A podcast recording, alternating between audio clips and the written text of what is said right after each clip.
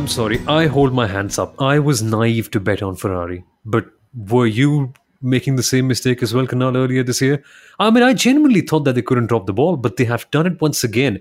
And now I'm actually astounded to know that Ferrari are closer to Mercedes in the constructors than they are to Red Bull Racing. Uh, how do we even bring it up this way? I mean, Verstappen has closed up a point gap of 46 points so far this year, but Leclerc now has to do 63. I mean, this just looks like an uphill task, and I just think that the championship is somewhat over. I mean, I know I'm being a bit too pessimistic, but this just can't be. This just can't be right, can it? It well, I'll tell you the maths that that is actually right. Forty six points, the deficit that Max Verstappen had after the first three races, and now he's got a sixty three points advantage. So he has had a swing of ninety nine points on Charles Leclerc in twelve races, right? and that is well what? About eight uh, eight points per race if one may put it that way which typically means that max has literally won every race and charles has finished second and this is where they find themselves right? Or thereabouts. But you know it's uh, it's incredible that we are even talking about a title battle. Yes we are hopeful. It's wishful thinking uh, you know, uh, wishful thinking was a term that I heard Toto Wolff say several times this weekend. So I can say it at least once in the review show. But it's now soon going to be a case of, hey, how many laps uh, or how many races before the end of the season will Max Verstappen clinch his second world title in a car that's not the quickest and in a car that's not the most reliable one, Somal? It can only happen when you're competing against Ferrari. It can only be that case. But I'm just as surprised about their disappointing performance this weekend as I am about the fact that I haven't quite introduced who we are and what we do. So, folks, this is the Inside Line F1 podcast. This is the French GP review. My name is Somal Arora. I'm the host of The Driving Force on Disney Plus Hotstar. And the voice that you heard speaking with me was Kunal Shah, the former marketing head of Force India, who now, of course, works as an FIA accredited F1 journalist for the Viaplay Group. And th- the point has been made. We just don't know what to do with it. And uh, you're right, Kunal. It's it's wishful thinking. I I don't know. I just get a feeling of those mid 2010 years when we had uh, early 2010 years where we had Sebastian Vettel comfortably dominating, but you saw just brief glimpses from Ferrari here and there, but never something concrete. And it's just the anti 2012 where Ferrari had the worst car, but they had a great driver pushing them forward. But now they have a great car, and it's still themselves holding them back. So, what is it? What other factor can come in and hold them back? We shall discuss that later on in the episode. But the other naive thing that I believe every single person did, maybe apart from Mercedes, was assuming that Mercedes would be in the battle for the win and we'll have six cars in the you know race fight. I, I i admit i was one of them who hyped that up as well. But hey all the pre-race uh, data all the pre-race factors that one would actually pick to make such an assumption were in place right? So Mercedes as well. Yes, they got a 2 3, their best ever result in 2022. It was the first time Max and Lewis shared a podium after 2012 or 2021 Abu Dhabi. You guys know what race I'm talking about. But yes, there was a lot of wishful thinking with that whole will Mercedes join the you know Ferrari and Red Bull and battle for the race win in France. The circuit is high speed, smooth, etc., etc. And but Somal, the most naive thing, yes, you still bet on a Carlos Sainz win. I'm sure you're going to do that for Hungary as well. oh come on! I I actually didn't know that he was going to take the grid penalty. But you know what? Let's actually discuss Ferrari and their interesting race weekend in a second. But first, we should be back after a small break. Hey folks, welcome back into the Inside Line F1 podcast. This is our French Grand Prix review. And we were talking about Carlos Sainz, but before we go there for a second, there's this big question in my mind. And I'm sure that's the question that everyone will be wanting to know. And unfortunately, we can't quite tell at this stage, but could Charles Leclerc have won had he not crashed? But first, I should tell you why he crashed. I think we, we just take Formula One too seriously, Kunal. We just focus too much on, oh, throttle pedal issues or the gust of wind that came in or downforce. He just got confused by the stripes. Just get rid of the stripes. Ferrari will win once again. It's it's as clear as that. he wanted to drive a red car over the red stripes, and little did oh. he know oh. he'd actually find one of those barriers. Sorry, that was a bad one. But but in all seriousness, Samuel, I literally loved what Charles Leclerc was doing all the way till he actually crashed. He again came into another race. He needed to get pole. He needed to get win. He needed to keep Max Verstappen at bay. He did all of that, and I loved those you know opening uh, battles that we saw. Although it was barely a battle, it was you know Max trying to chase down Leclerc. And what, what I actually loved about that was, you know, uh, while Red Bull have been developing the floor of their car to keep going quicker, Ferrari are actually bringing incremental, uh, you know, gains uh, to their car, like you know the new rear wing. And had it been say five or seven races ago, Max's powerful rear wing and DRS would have just made him drive past Charles Leclerc. But given Ferrari's upgrades, given that they are making sure they're responding to their weaknesses against Red Bull, especially on the car side of things, Charles was able to stay ahead of Max. And you know that delta was, you know, if if Max was anything uh, more than six to seven tenths behind uh, Charles, uh, you know, he was of course getting DRS and he would get closer with the DRS, but they were very well matched in straight line speeds where Max couldn't overtake Charles. But then what happened was, you know, Red Bull called Max Verstappen in his tires were short. They tried to do the same thing that they did to Lewis Hamilton last year, you know, uh, which was undercut him. And had Charles pit the next lap, he would have been undercut. He would have lost the lead of the race. So what he had to do was stay out, do as quick laps as possible, and then hope that when he hits his pit window, you know, eight or eight or ten laps after max he still comes out with fresher tires to attack for later right? So that was where the scenario was. And he spun because in you know this is another thing i love about charles. He just said hey driver error it was my error. And if i keep making these errors i do not deserve to win the title.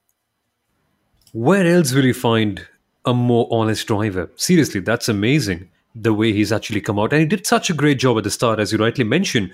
So much so that I was actually confused whether it was just the new cars not performing effectively. Because at, it was at that stage of the race where we saw Sergio Perez also dropping back down from Lewis Hamilton and Russell backing off a little bit. So I thought, oh, well, this could just be the cars not performing properly. But as it turns out, it was indeed Leclerc and Ferrari doing an incredible job.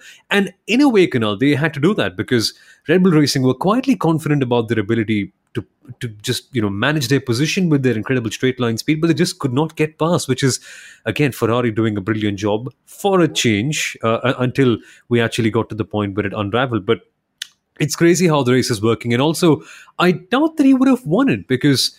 Uh, with, with the track conditions being incredibly difficult and with the tires having to go through so much at the very end with a lot of heat and the track temperature, of course, we, it could have been unlikely that Leclerc would have been able to keep on a one stop. Of course, the safety car came in midway through and completely changed the dynamic. But had it not been the case, a one stopper would have been hard to hard to execute, as we shall discuss with Carlos Sainz later on.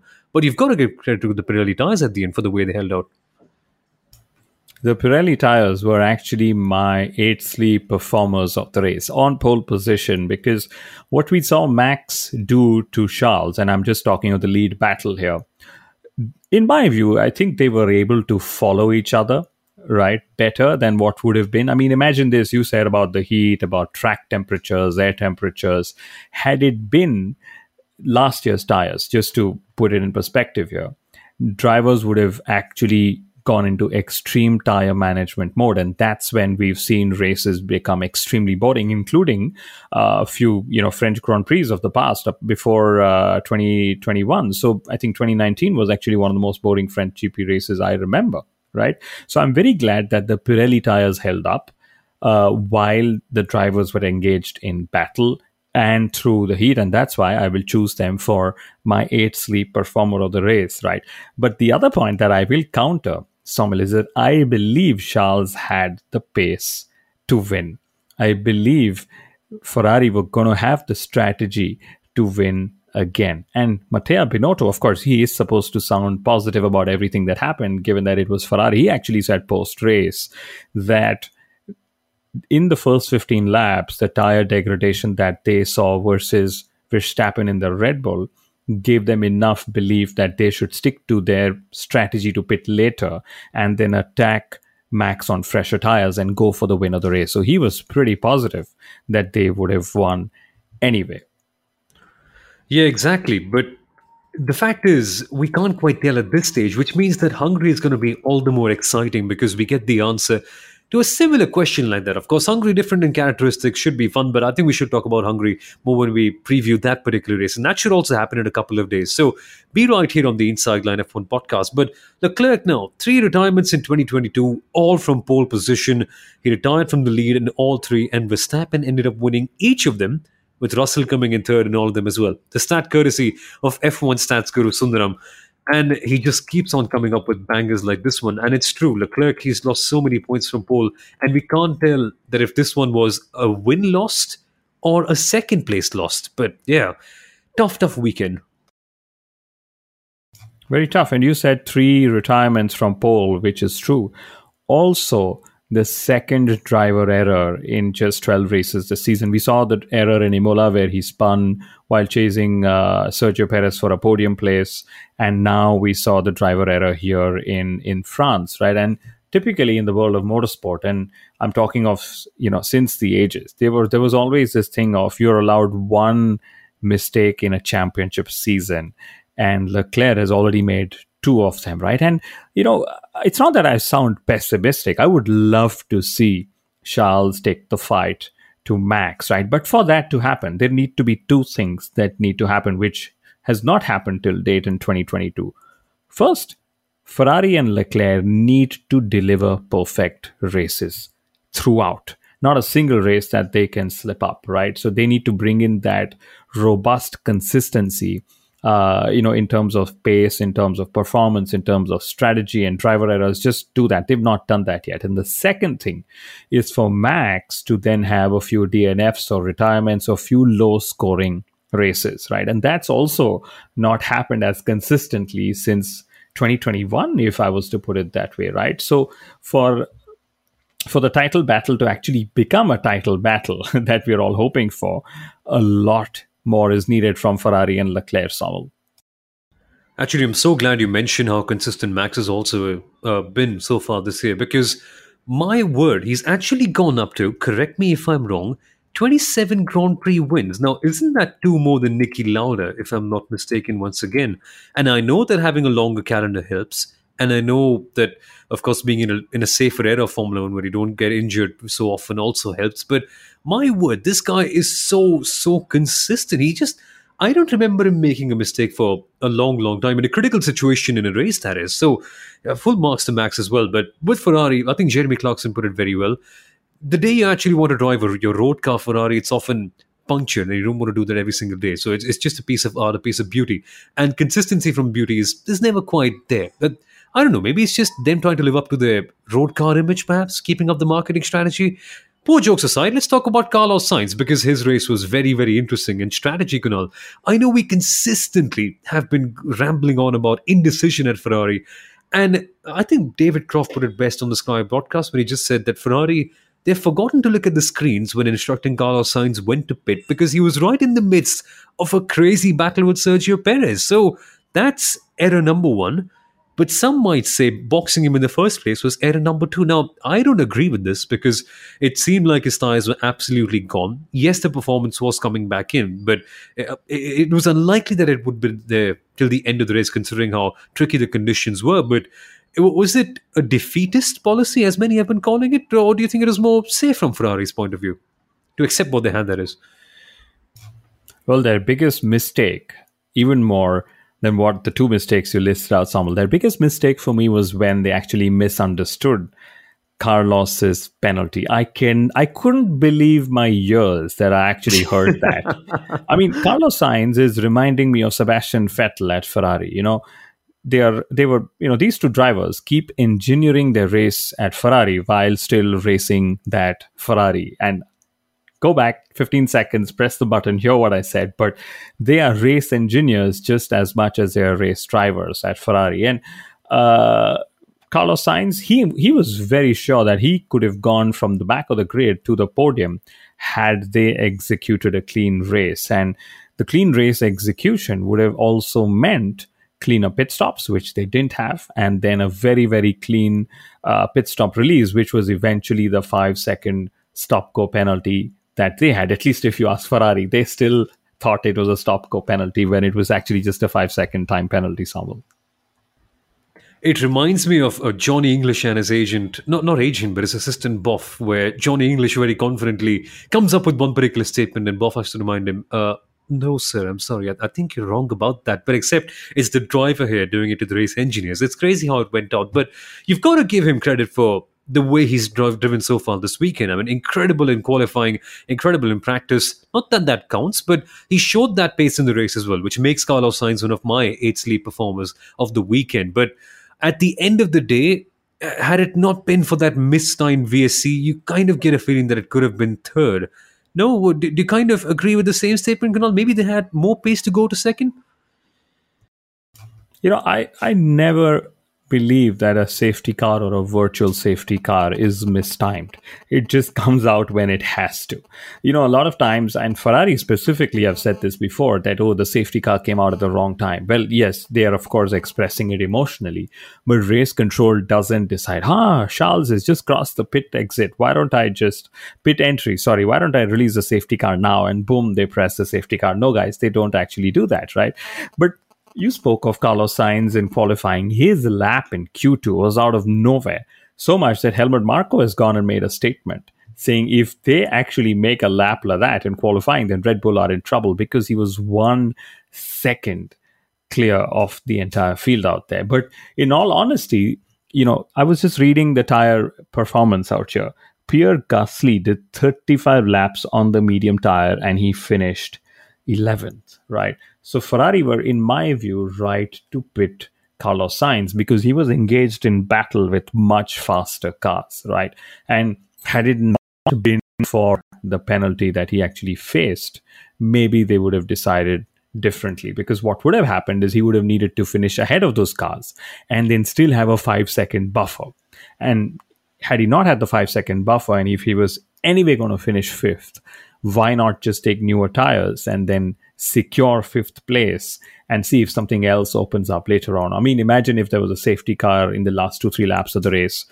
Carlos Sainz would have been in a fantastic position to gain more positions. So I think what Ferrari did at that time was probably right. It was safe to just bank in all those points that they could. But yes, I, I have spoken to a few engineers who, of course, uh, believe that they would have just kept, uh, you know, Sainz uh, out and kept the podium position because Russell and Perez were anyway fighting. So either way, it's done. But that's what Ferrari believes and Carlos Sainz believes that they did the right thing, obviously. Now, it's true that you only criticize things very deeply if you genuinely love them, and you can tell that I'm a big Ferrari fan. But uh, the indifferent, uh, the indecision, I'm sorry, was a bit alarming. Uh, somewhat similar to what we saw at the British GP when Ferrari were confused about what strategy they should pick between Leclerc and Sainz. Over here, I, I just got a feeling again. Everyone is a better race strategist than those at the circuit. It, it's common knowledge, right? We all know about that. But perhaps if Ferrari had decided to bring Carlos Sainz in a lap or two earlier because they, they were they were a bit confused because Sainz said he wanted a pit, Ferrari said we were calculating.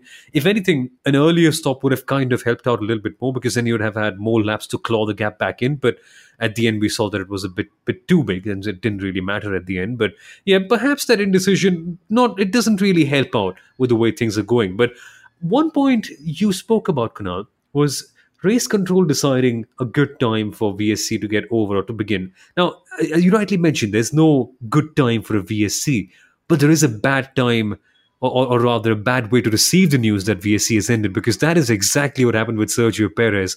And my word, that had that happened for the lead of the race, had Sergio Perez been P1 and Russell been P2, and Perez had been caught napping, at, at least on the first impression, and then it turned out that it was a VSC notice glitch on his steering wheel that cost him the win. We would have been going bonkers, but it's only third, so we're not as mad about it. But generally, we should be talking more about that because this, in a way, I mean, it feels like Red Bull have been very, very hard done. It's only three points, but still. Well, it's only third and it's only Perez. If it was third and Max Verstappen, maybe there would have been more noise about it in all seriousness. But no, I think you're right. The issue that, you know, Christian Horner spoke of, there was a software issue at race control. and that's why that there was this whole discrepancy in when it actually ended because Sergio Perez said that he was given information information it would end between turns 9 and 12 and that he was just looking out for it but eventually it ended closer to t- turn 14 so what happened is he actually picked up pace only to realize that uh, he had crossed the delta. So he had to slow down and that's where you know you know uh, George Russell got the jump on him. But this is what uh, a second time that Checo Perez has had an issue that race control has taken over some parts of his race. I believe uh, in Austria it was down to track limits, some you know half a millimeter or something that happened. But either way, my point is that such incidents shouldn't happen. These just paint you know a darker shade on what the FIA have been doing. I mean, you, remember Monaco of last month, or was it two months ago now? Uh, they couldn't get the race started because apparently there were major uh, fights and you know debates and heated debates going on at race control about whether or not to start the race in the wet conditions there were or not or what. So in my view, Checo Perez was just undone. And he was, you know, he's also being undone by Red Bull and the way they're developing their car, which is now going closer to how Max Verstappen prefers it, which is where Perez is actually further away from Max. And this whole conversation around, hey, Perez versus Max for the cha- Drivers' Championship, is probably never going to return this season. Or ever, because now they're going to stick with this car concept, it seems like, for the next few years. I remember this comic made by. Uh, I think it was the, the, the Lollipop Man F1 comics was actually pretty famous uh, all the way on social media. Where after 2021, uh, after of course Sergio Perez helping Max Verstappen out, Sergio was like, "Great, Max, I'm so so glad that you did this. I'm proud of you, but you're going to help me next year, right? Right?" And there's no response. And it certainly seems that way. But yeah, it, it really was odd to see what happened because we all thought that Sergio Perez was caught napping, but how could it be possible? He's so sharp, so astute while racing. But Russell might disagree with that because of that incident that happened at the Signes chicane or, or, the Mistral straight chicane. It's not the Signes chicane, the Signes corner is the one after that. But yeah, th- that, that incident over there, Kunal. Now, everyone's talking about it, apart from race control, that is, because they straight away said, no, we're not going to discuss it. It's a fair incident. But if you go by the, the doctrine that's been laid out by race control. It, it says that it, it needs to be, I think, the front end of the car ahead of the rear end of the car that you're attacking. And Russell certainly did that. It's clear that Russell was it was going to be on the route of not making the corner perfectly. It's not the right racing line, certainly. But by the word of the rule, he was ahead and he could have gotten that corner in place. So what do you think about FIA not giving that place back? And, and it's certainly clear that Sergio Perez didn't quite relent any advantage because, of course, he let Carlos Sainz by, but there's still around a second and a half of a difference between him and Russell after he let Carlos Sainz go past. So, again, was Russell hard done by at the end? Of course, doesn't matter now, but still. You know, we are being hard done by Formula One, Ferrari, and FIA, if I was to say. I mean, Ferrari is taking away all Leclerc versus Verstappen battles that we want to see. FIA are taking away from this whole consistency that we wish to see in race uh, racing approach. In my mind, I think the other way around. I think Perez just did not have space to make that corner. Now, unfortunately, that's what happens uh, when it's a, you know it's a left-right chicane because, like you said, you know Russell was found finding himself on the inside. He turned in, but hey, you know the the corner that he came to, which was the right hander. After that, there was literally no space for Checo Perez to to make the corner. So it could be argued either way. And at the end of the day, I just take it for what it is at that moment because, hey, I'm not racing. Uh, I'm not the one who's disadvantaged or not. But yes, all of this, including track limits, including you know, uh, I hope that there is uh, light at the end of the tunnel because, you know, Mick Schumacher in qualifying, he put up a fantastic lap in Q1 to go P10. And then he said he was probably one or two millimeters off. He said, yes, that's the ruling right now, and I accept it. I appreciate, you know, how he was funny in his Instagram post as well, where he said track limits one, MSC zero. But he said at the end of the day, in Formula One, we shouldn't be debating and discussing track limits down to that much of a margin because he said when you're on a quick lap and you guys know the rest of it. But yeah, track limits, Somel. I, I like it. I like it. I like it because I'm not a racing driver. I like it because I can just sit back from the outside and say that, yeah, it's a black and white rule and all rules should be black and white and things are great. But uh, I suppose it depends on who you are and, and what position you watch the race from. Because seriously, if you're racing in it, eh, I, I kind of get their point as well because it's so hard to see out of the Formula One car. It's so hard to judge where your front wing is or where your left tire is. And so to actually tell if you've crossed the line or not, especially in a corner like turn 10 in Austria, which was the major point of contention last week. But uh, if anything, what else can you do, right? You can't have a moving goalpost. Fair enough, white line is what it is. And I think the FIA were doing a decent job at policing that all the way through. If anything, I was just slightly sad that they didn't show all the warnings this weekend because we just heard some drivers getting two warnings and then that was conveyed via the team radio. And just the fun of getting all those messages on the broadcast immediately was kind of interesting because you were always on your toes thinking, oh, well, another mistake and certain driver could have a penalty or something quite like that. So that was interesting. But in general, uh, very consistent, very great, just like Max Verstappen Kunal. The way these guys are pushing ahead, I never would have thought that Red Bull would not even make a single mistake. And I and that that kind of buffer of making one big mistake per season is still in their bag halfway through. So that's that's kind of incredible the way Ferrari are doing. Now how Red Bull are racing this moment. Max Verstappen had a super chilled Sunday drive. These are not my words, these are words of Lewis Hamilton. He said, I was really pushing behind him, and Max was having a super chilled Sunday drive. And that's what he did. You know, uh, he he was, of course, at the start chasing down Charles Leclerc. Like I said, hats off to both of them for not succumbing to pressure in that he in the heat of that battle. But I think uh, you know the minute uh, Charles went off, and he was told that Charles is doing okay. I believe he just said, you know what, let me just bank in the points I can.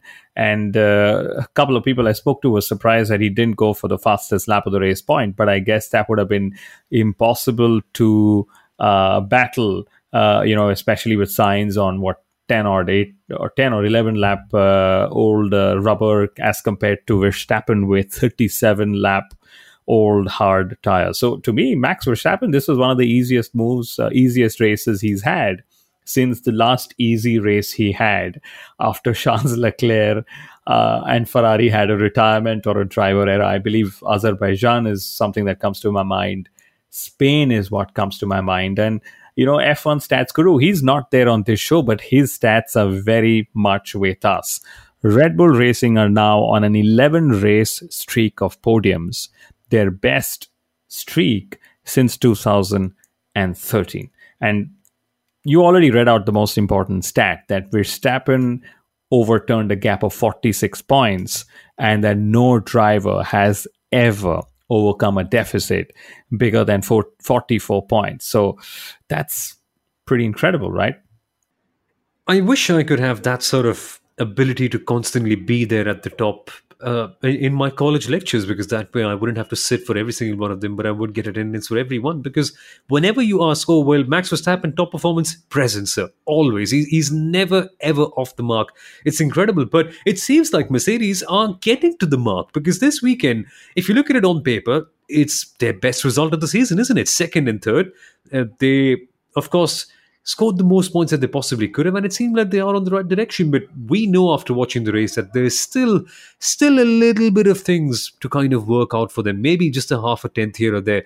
But encouraging signs, Kunal, not perfect, but it's a step in the right direction. And I certainly think that if Ferrari continue on their tirade of self destruction, Mercedes could actually end up getting second if, if of course, it turns out to be extremely destructive. At this moment, it seems unlikely, but if if they go all guns blazing and sort of hampering their own season, Ferrari that is, Mercedes could right be there because they've scored the most points that they possibly could have this season. They've they've never really dropped any per se.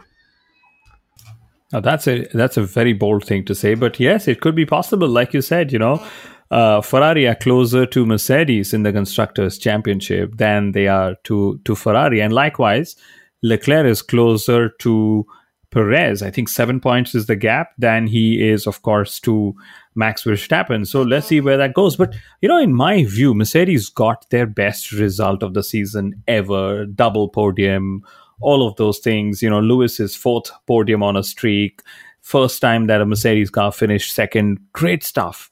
But in all honesty, and this is where I'm going to quote Toto Wolff, he said, We have a we have a fantastic racing car. We need to improve our qualifying car because in qualifying, there was almost nine tenths separating Leclerc and Hamilton. And that is madness. And even if you were to take away the couple of tenths that Leclerc got with the tow from Carlos Sainz, it is still seven tenths in qualifying at a track that is supposed to suit Mercedes. So to me, great result, but not great performance from the reigning world constructors champions. And I'm just interested to see what and which race next will they actually be back in the fight, if at all, in, in 2022. And one more thing about Mercedes, you know, with the upgrades that McLaren brought this weekend, Mercedes now are the only team on this, you know, different side pod configuration, right? And they believe that they're going to continue going down this road. And I think that's a very smart thing to do because whether they switch or not, they don't believe it's going to affect their competitiveness. So, hey, I'd rather try something new and finish third than go back to knowing what we already know and still finishing third. So, let's just see how these zero pods and, you know, eventually develop. I'm so curious because we all know that there's a good car in there. But the question is when. And you really can't fault the drivers for what they're doing so far this year. They're pushing extremely hard and their performances have been incredible. Russell may be a bit too hard this weekend, as we've discussed, of course, and that ruling uh, going in the favor of Sergio Perez eventually at the end. But the, the, the point is, they are pushing that team hard, and Mercedes in the back end also they are developing a few upgrades here and there that seem like they're working in the right direction, but it's a bit too much of a gap to bridge right now. So it's hard to tell when they'll be back in there. So it's just a waiting game for all of us right now, just as it is for all the drivers. But it was also fun to listen to Toto Wolff come on the radio to calm Russell down because he was actually. Uh, doing what many might call, or facing what many might call the Hamilton syndrome, complaining on the radio in the midst of a battle. And so the old wise head of Toto Wolff coming in to calm matters down. That was also interesting. Not once, not twice. I think thrice he was on the radio, wasn't he? Yes, he was. And, you know, Lewis Hamilton is now on a four race streak of finishing ahead of George Russell. Of course, at Silverstone, George Russell did not finish, but that still counts as finishing ahead of George Russell, in my view. So it was his 300th race. He came second. He actually said, I was so grateful that I came second. He had a drinks bottle issue. So he actually did not drink throughout the French Grand Prix. And he said, you know, typically I do not drink water, but the one race I actually wanted to drink water, it did not work for me. But yes, overall, like I said, you know, good uh, result, not the greatest of performances overall when you consider Mercedes Sommel. Indeed, yes. But talking about good performances, we just have to talk about Fernando Alonso. Perpetually there at the top of the midfield. P6 for him. Esteban Ocon comes home in eighth in his home race. That's a total of 12 points for Alpine this weekend. But, Kunal, interestingly enough, as you rightly mentioned, McLaren are on their way as well. They've got new upgrades. Things look brighter. And in this particular weekend, Norris wasn't quite there, for sure but Ricciardo was definitely able to match it up a little bit here and there with the likes of Esteban Ocon. So I just get a feeling that this Alpine solo run has been derailed for the better for all of us because we now get to see Fernando Alonso fighting with a representative car apart from his teammate. And that is always a fun recipe for entertainment. I mean, who doesn't like it? Yeah, he made a great start. He was, you know, all the way up to P5 till everybody else took their positions ahead of him. And I loved Alonso I mean, I've said this every race. It was Alpine's home race, so you know Alonso was extra charged as well.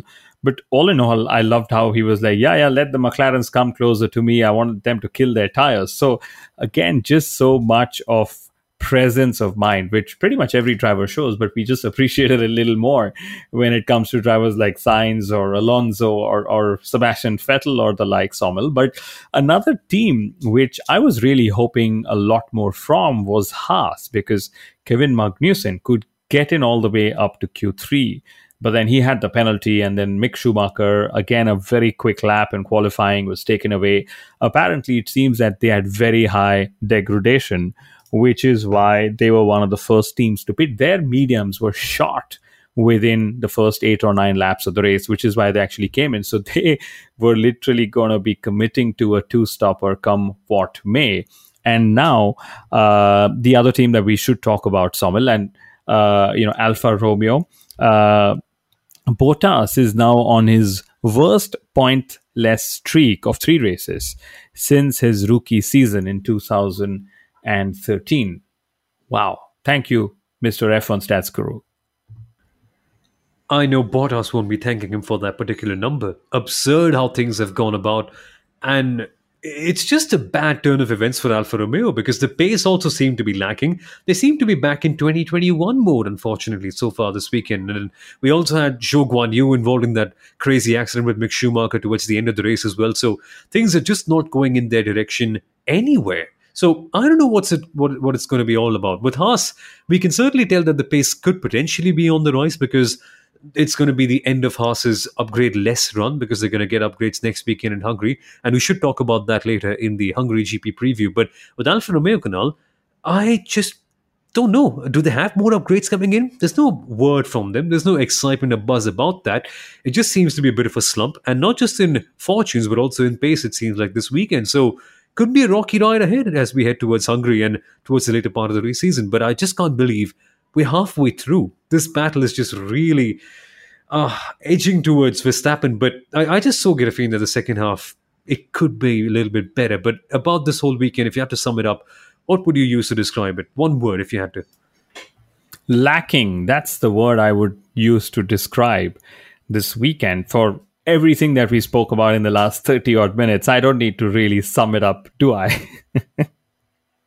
Fair enough, but I hope that this episode wasn't lacking in quality and was wasn't lacking in the points that you wanted to hear about.